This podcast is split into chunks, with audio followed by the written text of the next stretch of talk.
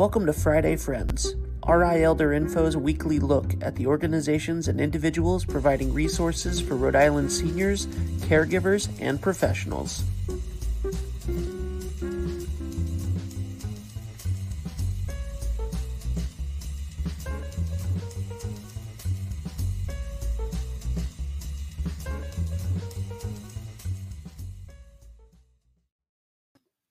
Good morning, everyone. Happy Friday. It is 9 a.m. on Friday, so you know what this is. This is Friday Friends.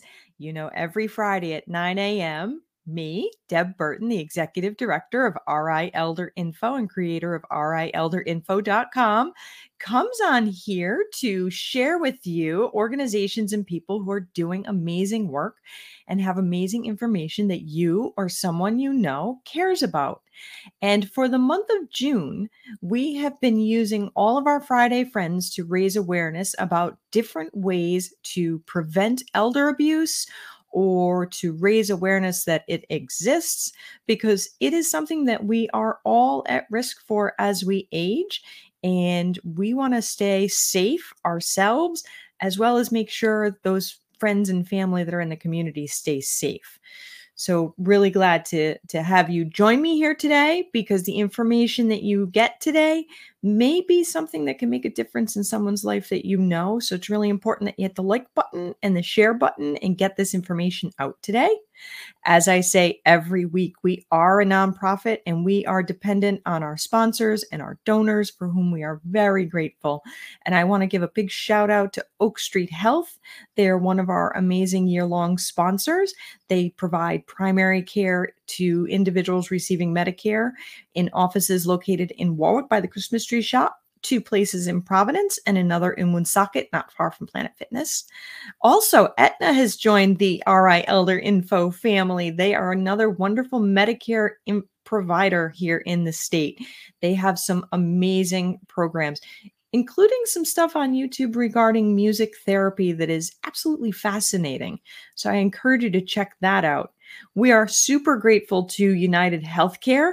I have had the privilege of making some community events at some food pantries with one of their uh, individuals, Ernie, who is absolutely amazing and just has a wonderful heart for, for serving older adults. So I encourage you to also check out United Healthcare. And if you or someone you love needs assisted living, there's a wonderful little assisted living right over by Lowe's in in the Rhode Island Mall area called Tamarisk Assisted Living. They really treat your loved one like family. And this, what you're seeing here, that's the magic of 321 media so that I can be hands free and just concentrate on talking to my guests and having a good time and sharing that good time with you. That's 321 media. So if you need anything like this, I encourage you to reach out to Ben. He's an amazing guy. And rielderinfo.com, the award winning website that we have. That is done by the Magic of England Studio. England Studio is an award winning web design team located here in Rhode Island that can meet your web design needs anywhere in the world, really. So it, it is with all of their support that I am able to bring this information to you every week. And I am incredibly grateful. They really are the heart and soul of, of RI Elder Info. So today we are talking about intimate partner violence and the programs that are available. So some of this may make you feel uncomfortable. So I just wanted to give you a trigger warning that if you um, feel any emotional distress or anything, please feel free to turn off the show and seek some guidance. We will have some resources available that I will be putting up um, in the comments section so that you can get the help that you might need. I want everybody to feel safe, but be informed about this really important thing. So I'd like to invite this week's guest up, Miss Laurie Harris of the Intimate Partner Violence Assistance Program. How are you, Laurie? Good. How are you, Deb? Good, very good. I'm so glad that you're able to join me this month as we raise awareness of, of elder abuse and, and intimate partner violence. These things are, are something that are not often comfortable to to talk about. Um, can you tell us more about the IPV program at the VA? Sure. So the IPV program at the VA um, was developed, and the mission at the VA is they wanted to implement a comprehensive person centered, recovery oriented assistant program for veterans, their families, and caregivers, as well as VHA employees who may use or experience intimate partner violence. The vision at the VA is that the hope is that veterans, the families, caregivers who receive care at the VA, and also the VHA employees will not experience or use intimate partner violence or you know any kind of violence or abuse and will be free from the negative consequences resulting from such violence. What is considered intimate partner violence? Like we we hear about like wife beating. Mm-hmm. Um, but what is intimate partner violence? Is it just between spouses? Intimate partner violence describes any violent behavior included including but not limited to physical or sexual violence, stalking and psychological aggression by a current or former intimate partner that acts on a continu- continuum of frequency and severity.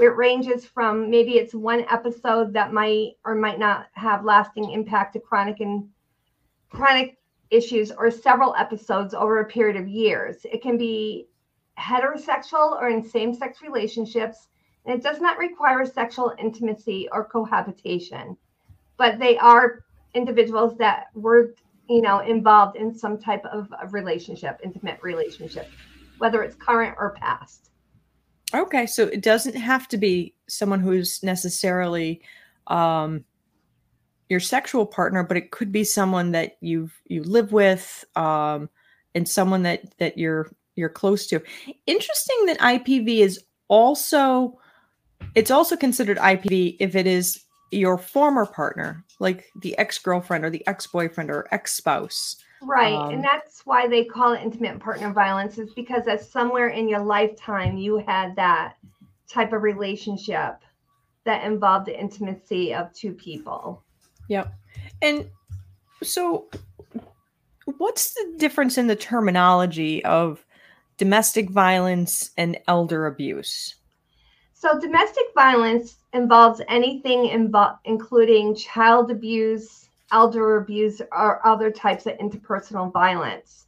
They don't have to have any intimacy or like an intimate relationship. Elder abuse is considered harm of another adult, of an older adult by another person or entity that occurs in any setting, either in a relationship where there is an expectation of trust or, to, or when an older person is targeted based on their age or disability. So it really is something that a, a couple may have engaged in domestic violence for a long time. Mm-hmm. And then does that go away as people age? If there's a couple who is violent, or if there is an individual who is violent in a relationship um, or is abusive in a relationship, does that go away? Not necessarily. Um, people don't age out of behaviors. Um, in order to change behaviors, you know, we the hope is that they would engage in some type of problem solving communication um, program to help them develop better skills. But just because a person's getting older doesn't mean that their behaviors or language change over time. Okay. And how often is int- intimate partner violence? What's the incident rate of that in elders? Right now, they are saying approximately one in 10 Americans age 60 plus have experienced some type of IPV or elder abuse. Mm-hmm. So, one in 10, when you think about that, think about like your five favorite couples that you know. Like one of them is in an unsafe situation or at some mm-hmm. point has been a victim.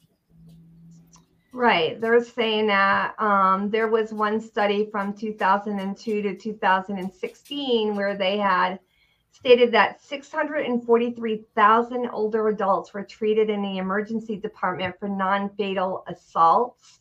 Wow. And over 19,000 homicides occurred. So it's very large numbers. Wow. Uh, and when you think about the impact of elder abuse, of course there's the the impact to the individual, but the amount of health care that one may require because they're abused when they're older is significantly greater. Sometimes when we get older, our, our bones become more fragile, our, our skin becomes more mm-hmm. fragile. And you might have been able to sustain falling backwards when somebody pushed you when you were in your 20s, but not so much when you're in your 80s. Right. Now, and then go ahead. Just, I'm sorry. No, go ahead. The abuse doesn't just end with like physical. So there's um, emotional, mental health issues that is related to it, the physical health, like what you're talking about. But there's also social economic issues that are related to it, like housing, people's finances, their family units are very much um, disrupted and changed. So the cost goes far beyond just the medical aspect of intimate partner violence or slash domestic violence, elder abuse. The cost is high. Yeah, very. Now, uh, for many people who are watching, um, hopefully everybody watching, it was aware of our Calling All Veterans Day event that took place last Saturday, and you are with the VA hospital. Mm-hmm. Is intimate partner violence more common among veterans or are they more often victims? Is there any differences when it comes to intimate partner violence and veterans? Yeah, so in the veteran population, right now in the general population, they state that one in three women and one in four men will experience some form of intimate partner violence throughout their lifetime. For veterans, they're stating veterans may be twice as likely to experience IPV. So that would be two in three women and two in four men. So significantly wow. higher. Yeah, absolutely. And that is when they say experience, that means more along the lines of victim of intimate partner violence versus being the abuser. It's a combination of both. They're most they're twice as likely to experience IPV I don't know exact numbers as far as being the perpetrator or the user of the IPV behaviors, but that mm-hmm. is probably also higher than in the general population. And there's many factors that kind of relate to that. So a lot of the veterans might have um, maybe the deployed combat veterans, so they come back, they might have post-traumatic stress disorder there's a lot of military and family life stressors that go on due to separation, isolation. Um, there may be some mental health concerns or alcohol and drug use.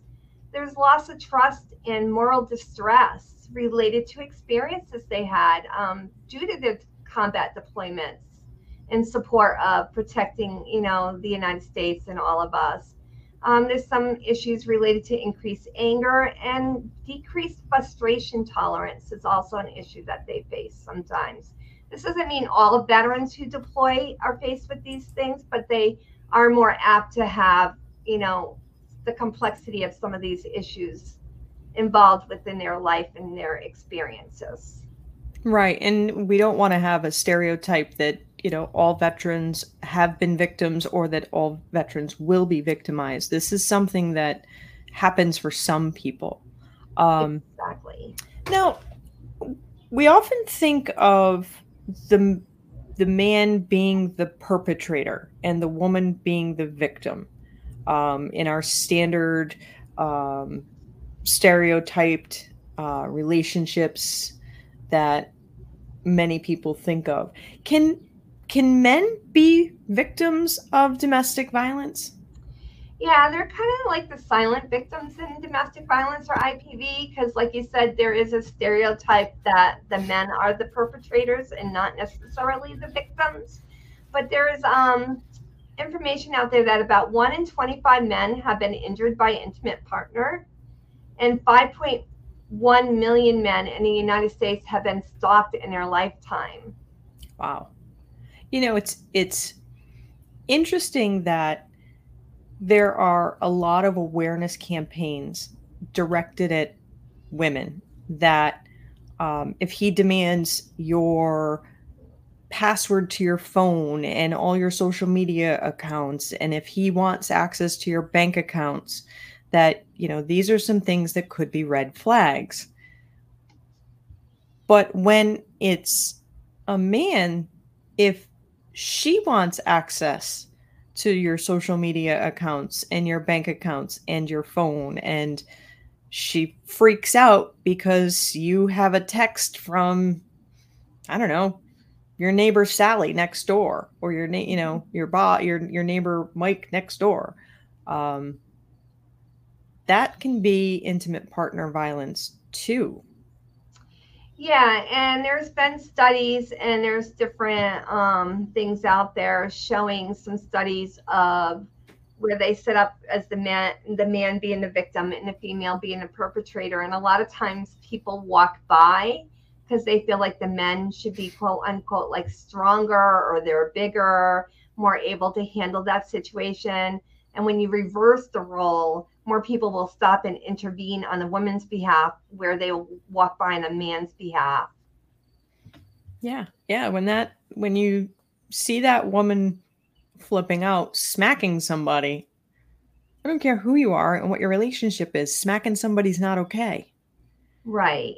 Um, bullying people, not okay. What are some of the types of abuse that can occur in an intimate partner violent situation? So the types of abuse would include physical, like we talked before, and that would be considered intentional use or physical force to cause harm to somebody, mm-hmm. whether that's hitting, kicking, punching, pinching, you know, any type of physical um, use of force. There's also sexual, so forced sexual interaction, including penetration, unwanted contact or non contact acts such as harassment um, keeping I, someone I would also say from them. Oh, yeah, I wouldn't I wouldn't have thought of that. But the other part that falls under sexual unwanted pictures. Exactly. Yeah. And that's a lot that falls under a lot of the technological things today, you know, with Facebook and Twitter and YouTube and all that, and people taking pictures and putting them out there that's you know would be considered illegal but it's hard to get them off afterwards. Right once it's out there it's out there. yeah. Yeah. And with that it you know there's emotional and psychological abuse you know and that could fall underneath that too the pictures and stuff. So it's verbal or nonverbal behaviors causing mental pain fear or distrust you know and then we have neglect and abandonment you know like failure to meet basic needs providing food, water, shelter, clothing, you know, ensuring that people have their hygiene met and proper medical care, even dental care, or leaving a dependent adult alone without planning for their care. So that's almost like false, that's an abandonment, you know. They're not able to care for themselves and, you know, someone just leaves them there for the whole day. There's financial abuse also, which is illegally or improperly using an elder's money benefits or belongings, property or assets for the benefit of yourself or someone else other than the adult who is the owner who has you know ownership of that stuff. So there's um several different types of abuse. Yeah it's and it's interesting we've seen through covid um it's just wildly skyrocketing romance scams and perpetrated online or in person where you know the person says oh i love you. I just need some cash because my computer broke uh, my car broke this broke that broke and they're just bleeding money out of people. And not it you know we often think of um it being like one big hit like one check for $10,000 but if you make yourself somebody's sweetheart and you can pull a thousand a month out of their social security or out of their bank accounts for 12 months or ongoing, you can actually take a whole lot more, you know? And and it's it's also interesting, you know, we're seeing housing crisis happening and you know, people moving in together who maybe are not best suited to be together uh, or adult children, you know, sometimes it, neglect and abandonment can mean making sure that, you know, mom is in the recliner tipped back because she can't get out of the chair when it's tipped back and giving her her sandwich and, and some bottles of water and her meds and going to work and she's stuck in that chair for eight hours Mm-hmm. And and these are things i think sometimes we don't necessarily think about as abusive because you want the person to be safe so you're sticking them in the chair but you're effectively restraining them. And it's it's not okay. And it's it's individ it's it's not right. What are if there's somebody watching today or listening on the podcast today who thinks "Mm, maybe somebody's being abused what are some of the signs that they could look for Sure. Um, some people might stop taking part in activities that they used to enjoy, whether it was like going to the senior center, going to play cards, you know, maybe meeting for coffee. You know, maybe they suddenly stop taking part in an activity and they're not necessarily, you know, sick or in a hospital. There's not like an explained reason for that. Um, some individuals might look messy. They might have like unwashed hair or dirty clothes or a change in their um, appearance. You know, some individuals have trouble with sleeping. They might all of a sudden have a really big weight loss. Um, some people become withdrawn or they may act agitated and sometimes they may act, you know, do outbursts where they appear more violent. They might display signs of trauma like rocking back and forth, you know, trying to soothe themselves. They might have unexplained bruises, cuts, scars. Maybe their glasses are broken or they're missing their glasses. Um, you might see some physical signs of punishment of being restrained, maybe like some marks around their wrists, maybe their ankles, you know. Maybe they have really bad bed sores or things that are preventable, like different illnesses and diseases that are preventable. They might lack some of the medical things they need. They might not have a cane or dentures or a hearing aid. Maybe they're not, they don't have the medications that they need to help, you know, manage whatever their, whether it's diabetes or high blood pressure or things like that. Um, some people might end up with evictions for unpaid rent or a foreclosure on their mortgage, you know, looking at a home eviction because their mortgage hasn't been being paid or their taxes haven't been being paid. They might have hazardous or unsafe and unclean living conditions. So the individual who they're living with is not providing appropriate care and keeping the house up to standards. And they might display signs of insufficient care or have unpaid bills despite of having adequate resources, financial resources to take care of that. And it's and it's interesting because some of these signs of abuse are things that fall under the category of abuse but it's also things that an individual can do to themselves um, and it falls under the category of self-neglect Right. so if you or your loved one is living in squalor and not working on trying to get the home repairs needed or to get the garbage out of the house or um, you know you're not eating properly or you're not getting the medication or the food that you need. It's also a form of it falls into the category of abuse but it's actually self-neglect. Mhm. and that's one of those things it has to be called in. I think you know too often we might see that individual in our neighborhood where you know the roof on the house is highly questionable. The grass isn't mowed. There's like cars just broken down in the front lawn and we're like eh he chooses to live like that or she chooses to live like that and kind of turn a blind eye. But there's help out there for people and it's it's got to get called in. Like it's amazing Right. I think sometimes people are afraid to intervene, you know, for fear of being called the nosy neighbor or something.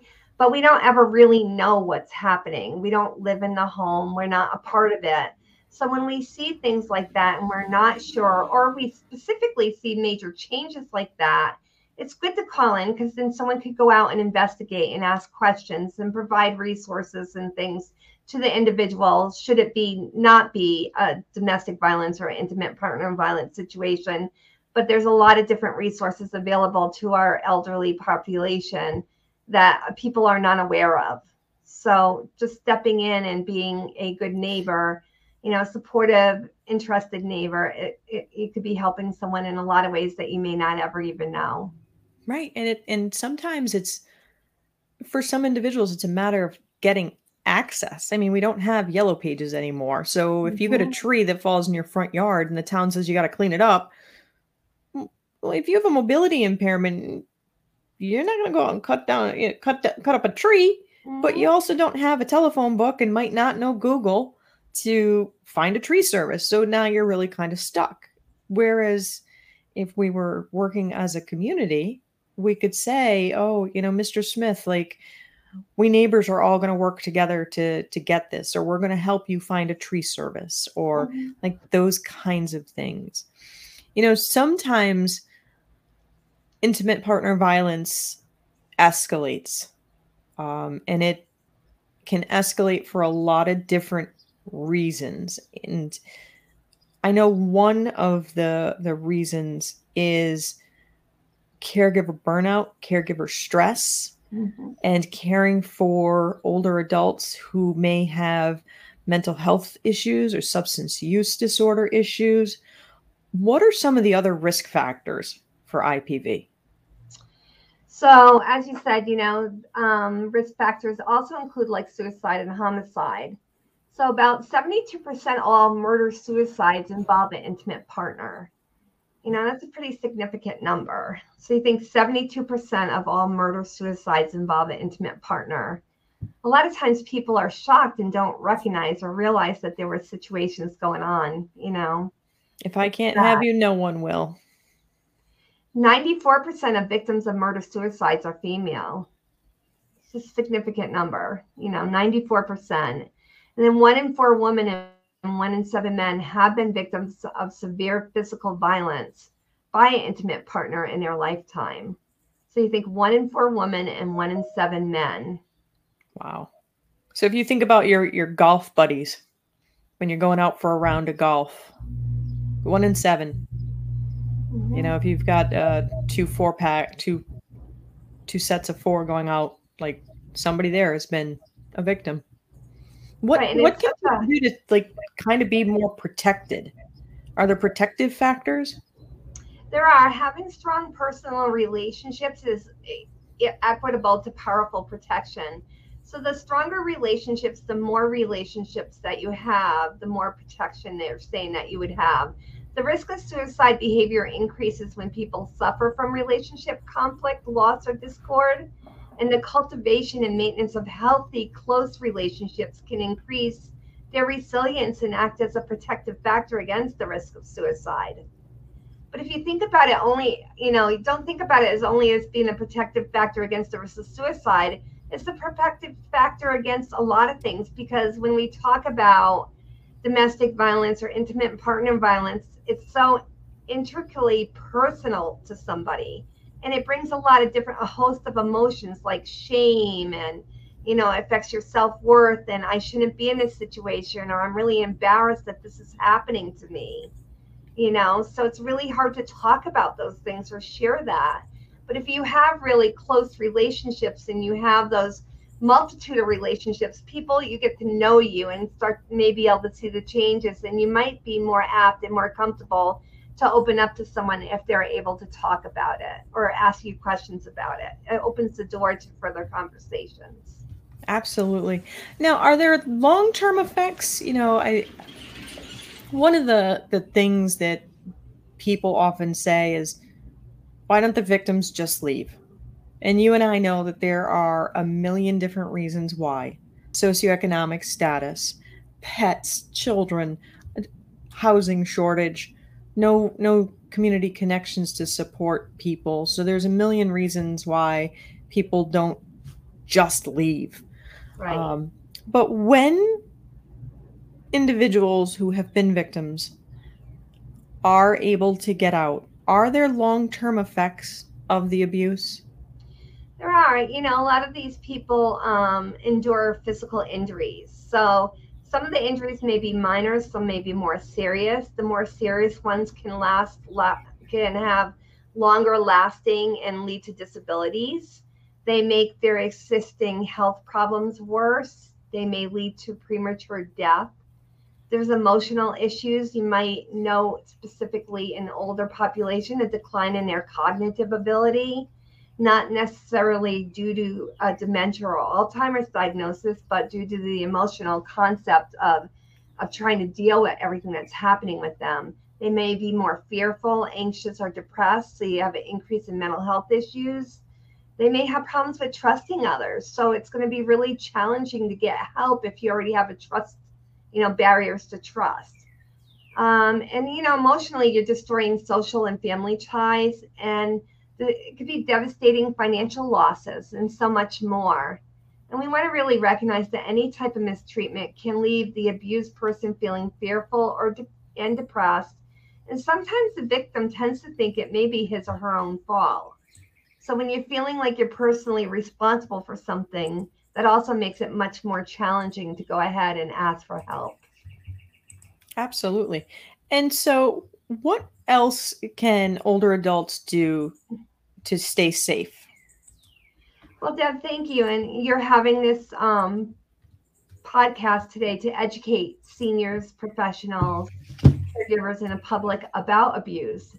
It's critical to prevention. So, the more people are able to know, and the more they're aware of the issues, the better they can be. And for adults, you can stay safe by taking care of your health, seeking professional help, making sure you keep your doctor's appointment.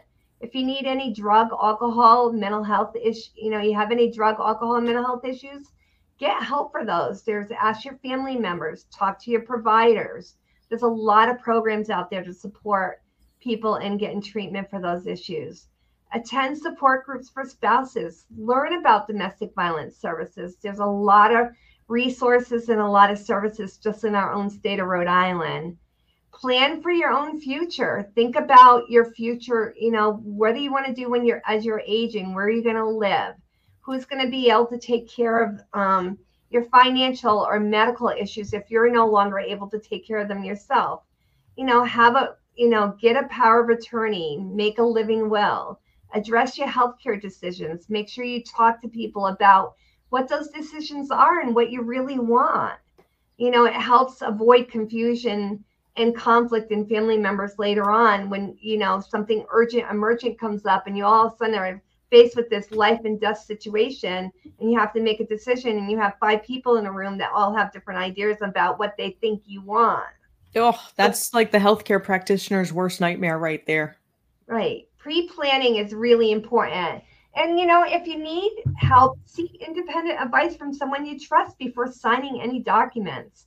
Don't right. sign things that you're not clear about that you don't understand and don't sign in a rush or in any haste. If something needs to be signed immediately like that that would even be a bigger sign for me to say nope i need to step back. I need someone else to look at this. I'm not going to sign anything. Just and if saying it has to be done now. Exactly. There's nothing that is usually ever that urgent. And if someone is making you sign something by withholding something else for example um, dad if you don't sign the house over to me you'll never see the grandkids again. That's abuse. Exactly. And that's using you know emotional power over somebody and that's not okay Absolutely. And you know, and the more active you're able to stay in your community and stay connected with family and friends, it helps decrease social isolation. And you know, people who are better connected are less apt to have long-term experiences or issues related to elder abuse. The more isolated you are, the, the the higher the increased chance of you um, engaging or being, you know, involved in some type of abuse is, you know, the the cost goes up higher. The chances of it happening are higher. Absolutely. And I think it's really important for people to understand the rights that we have in our home are the same rights that we have in long term care. So we have the right to meet with people, we have the right to handle our own money, we have the right to vote, we have the right to, to come and go as we please. All right. those different rights. That doesn't change if somebody is in a long term care setting. So if they're in a nursing home or an assisted living facility, like you still retain those rights. Right. And, and if and if you have any issues with it, they have the long-term care um, ombudsman, and the numbers should be posted and should be provided to you if you are in a nursing home. Yep. And I can tell you that's the 401 785 3340 uh, for the long term care ombudsman. They're there to help resolve conflicts between residents and the facility to get those things resolved. Um, if you feel like somebody is being abused in a nursing home, you can certainly notify the Rhode Island Department of Health Facilities Regulation at 401 222 5200. Um, and I can drop those in the chat um, so that people will have that because that's really important for folks to understand. Um, who else? How does mandatory reporting go? Who are mandatory reporting, Laurie? Okay, so mandatory reporters are any providers, medical providers, nurses, doctors, social workers, psychologists, psychiatrists, teachers. You know, we're all mandated reporters for child abuse and elder abuse. There's not a specific mandated reporter or law related to intimate partner violence, but if they're if it's related to an elder involved in intimate partner violence, then that is definitely reportable to as an elder abuse issue. And, you know, we want to contact the Office of Healthy Aging to file a report. In Rhode Island, that phone number is 401 462 0555. For Connecticut, it's 1 888 385 4225. And Massachusetts is 1 800 426 9009.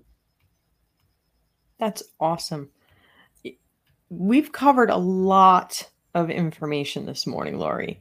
Um, if people maybe uh, are aware of a veteran in need and maybe that veteran is experiencing IPV, Eh, what is the best way for them to be able to reach you at your office over at the VA?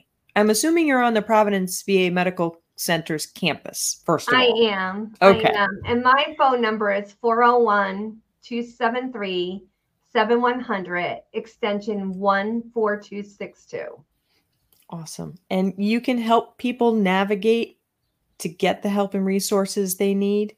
Right. So, veterans, their caregivers, their loved ones, significant others, I could help.